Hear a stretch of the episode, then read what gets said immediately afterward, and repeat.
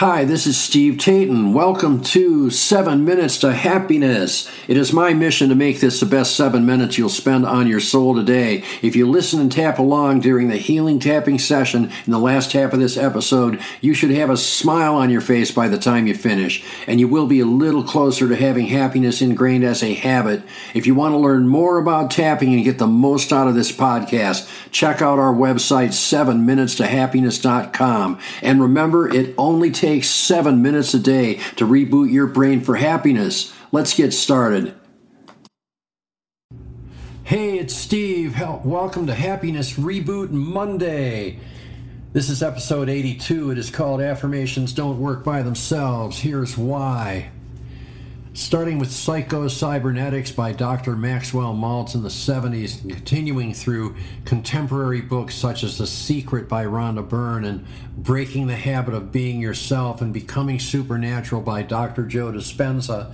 I have probably tried a hundred people's variations of visualizations and affirmations over the last 50 years. I would start out all excited and full of belief. I know all the reasons it's supposed to work. You're reprogramming your subconscious mind to activate your reticular activation system or to affect your quantum field.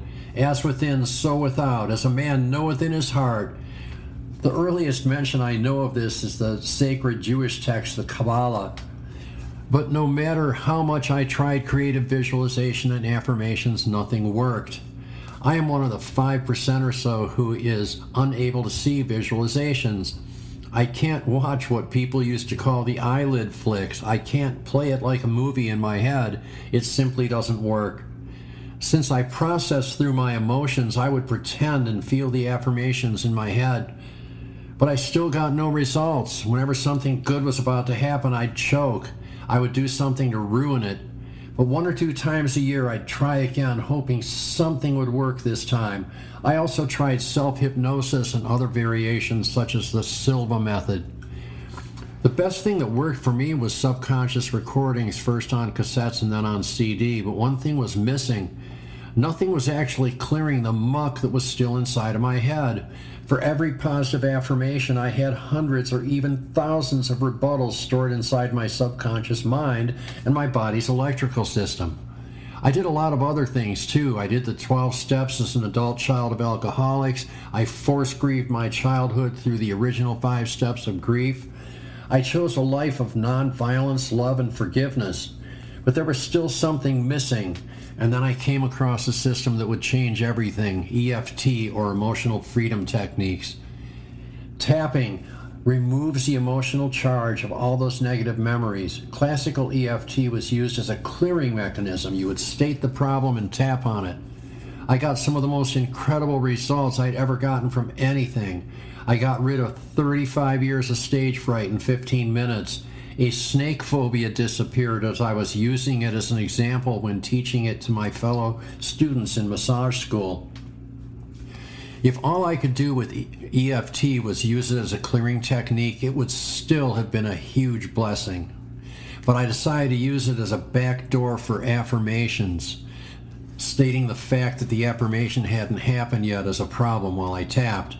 I made enough headway that I just started doing affirmations while tapping. Has every affirmation come true? Of course not. Sometimes the answer is just no, but some of them have manifested in ways I wouldn't have thought would happen. I have seen enough that I thoroughly believe tapping is the missing link when it comes to affirmations and visualizations. Ironically enough, you don't even have to believe in tapping for it to work. It works on some things and it doesn't work on others. But when I got rid of my stage fright with tapping, I thoroughly believed it was utter bullshit. I was just so desperate that I'd try anything, and it happened to work. To me, tapping is the missing ingredient or the secret sauce that makes everything work. So now it's time for our healing tapping session. We're going to use two formats and two different tapping points. First is tap and complain. This will remove the emotional charge of the things you're complaining about. This is a simplified version for the purposes of a podcast. If you already know other versions of tapping, you can tap through your normal tapping points for both segments. If you want to learn more about tapping, check out my seven day happiness reboot. We're all going to start we're going to start by tapping on the top of the head in the center. Remember to keep tapping all the way through. Repeat along with me verbally if you can or in your head if you can. If you can't do either, just let my words flow through you as though they are your own. If you find yourself laughing during this portion, it's working perfectly. Start tapping now. Even though I know affirmations and visualizations don't work, I deeply and fully accept myself. Everything I've tried to do doesn't work. When I do affirmations, I might as well be talking to the wall. None of this stuff works. It's all bullshit. I want more. I deserve more. It works for other people, but it doesn't work for me. I'm tired of this.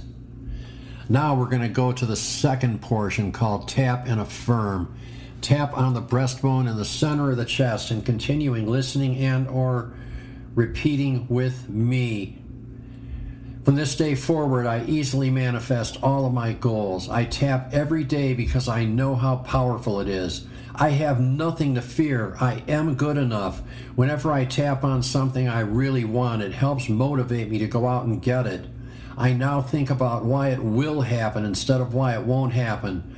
Even if things don't go my way as fast as I want them to, I still have faith that I will eventually accomplish all of my goals. In the meantime, I am happy. I'm happy because I know my life is headed in the direct, right direction. Life is good. Take a deep breath, exhale, and smile. And so it is.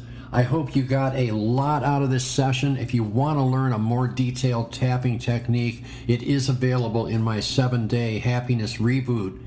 Thanks for listening. Thanks for tapping, and we will see you in the next episode.